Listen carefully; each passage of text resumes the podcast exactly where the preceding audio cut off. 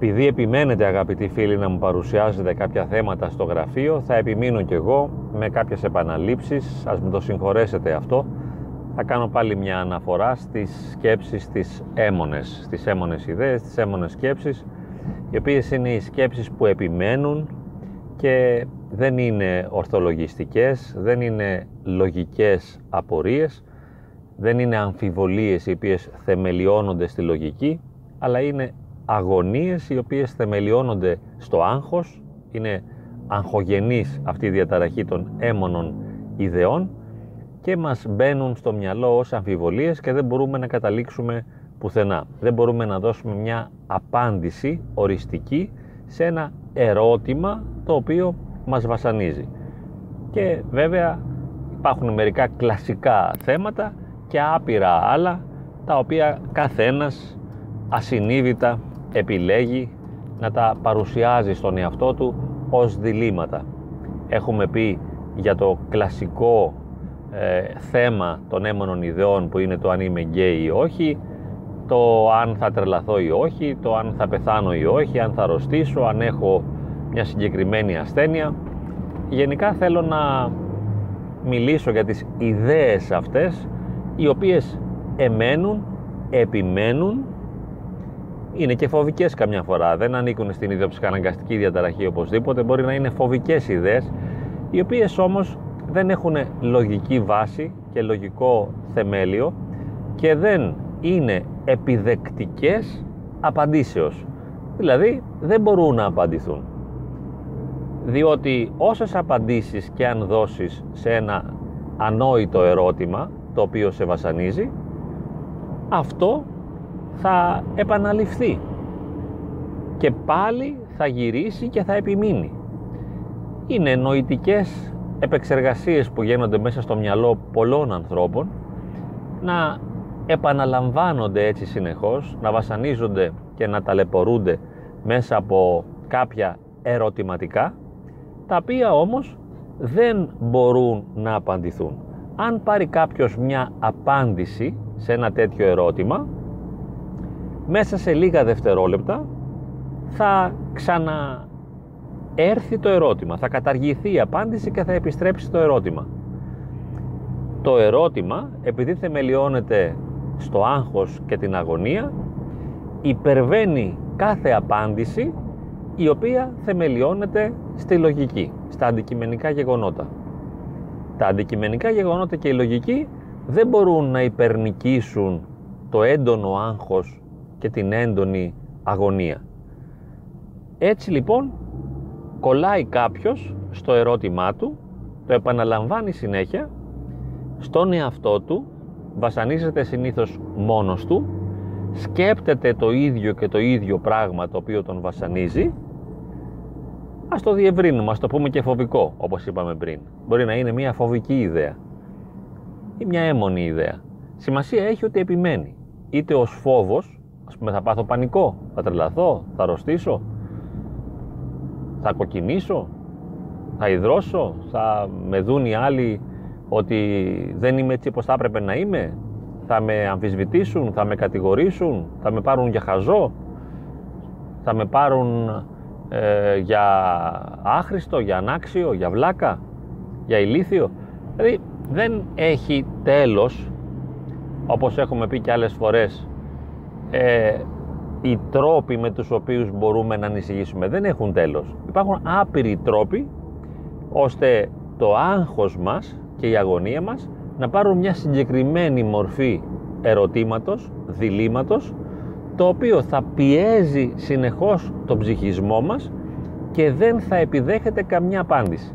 Ακόμη και στις ψυχοθεραπευτικές συνεδρίες όταν επιμένουμε να καταργούμε το ερώτημα και μέσα από χαλαρωτικές τεχνικές, μειοχαλαρωτικές τεχνικές ή μέσα από υποβολές ή μέσα από έναν καθαρό αυθόρμητο διάλογο όσο και αν εξηγούμε ότι αυτό που φοβάσαι δεν θα γίνει ποτέ, δεν συμβαίνει, δεν ισχύει το άτομο το οποίο πάσχει από αυτή την έμονη τακτική έτσι των ιδεών ας πούμε που του έχουν κολλήσει και τη φοβική αυτή τακτική η οποία επιμένει μέσα του να επαναλαμβάνεται δεν θα πιστεί.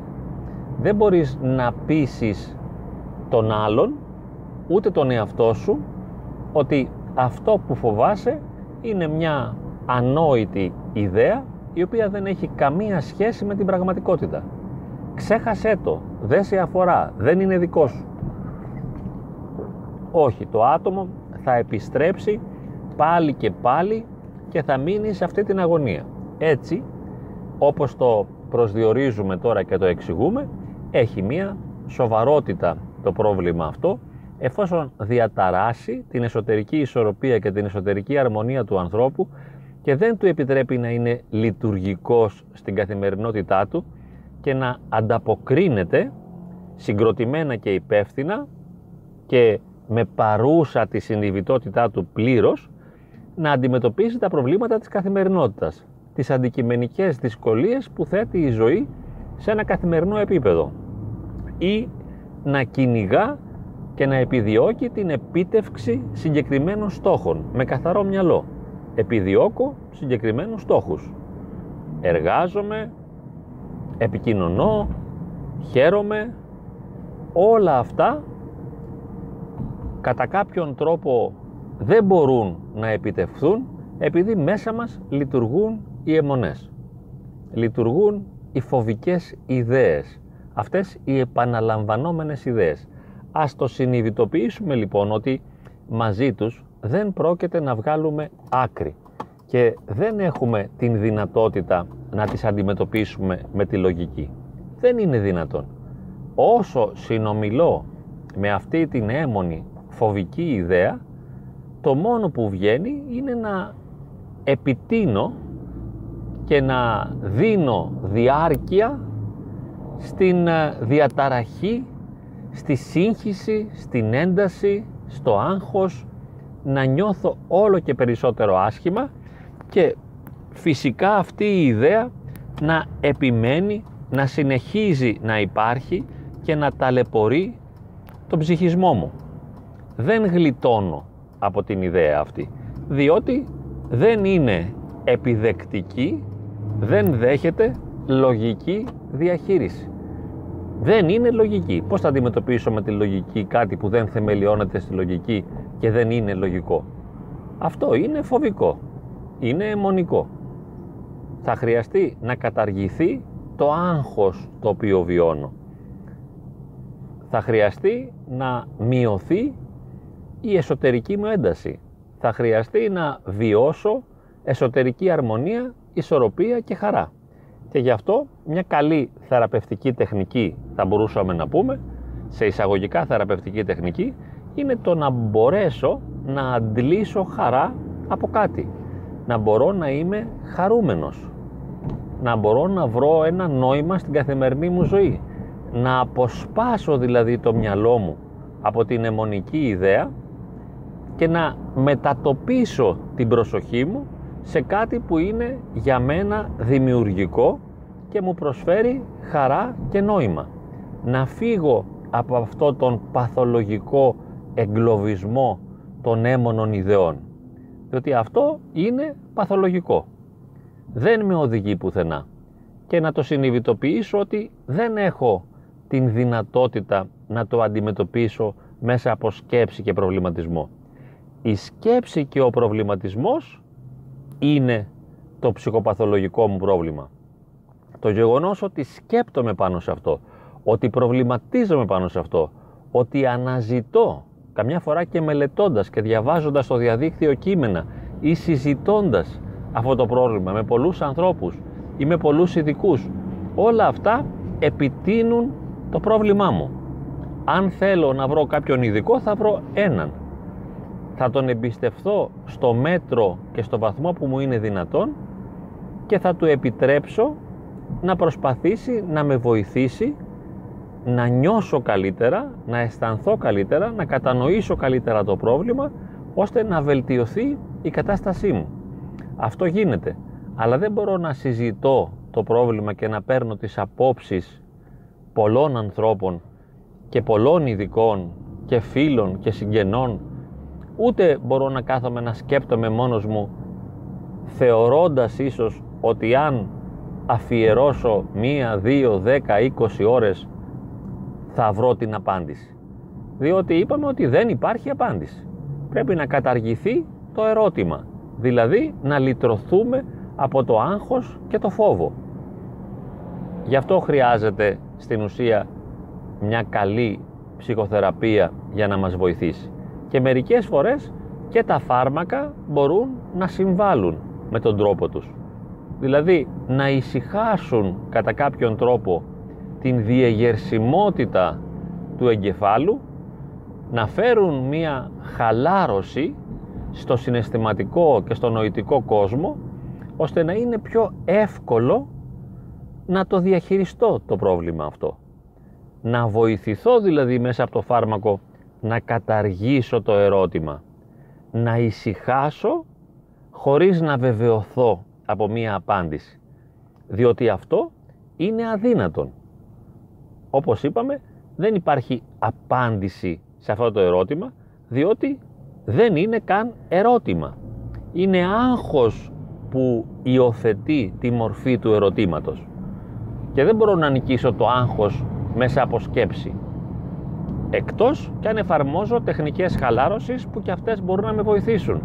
Να πω στον εαυτό μου δηλαδή ησύχασε, χαλάρωσε, δέξου αυτό το ψευδές ερώτημα, αυτή την αμφιβολία, αυτό το δίλημα, ησύχασε μαζί του.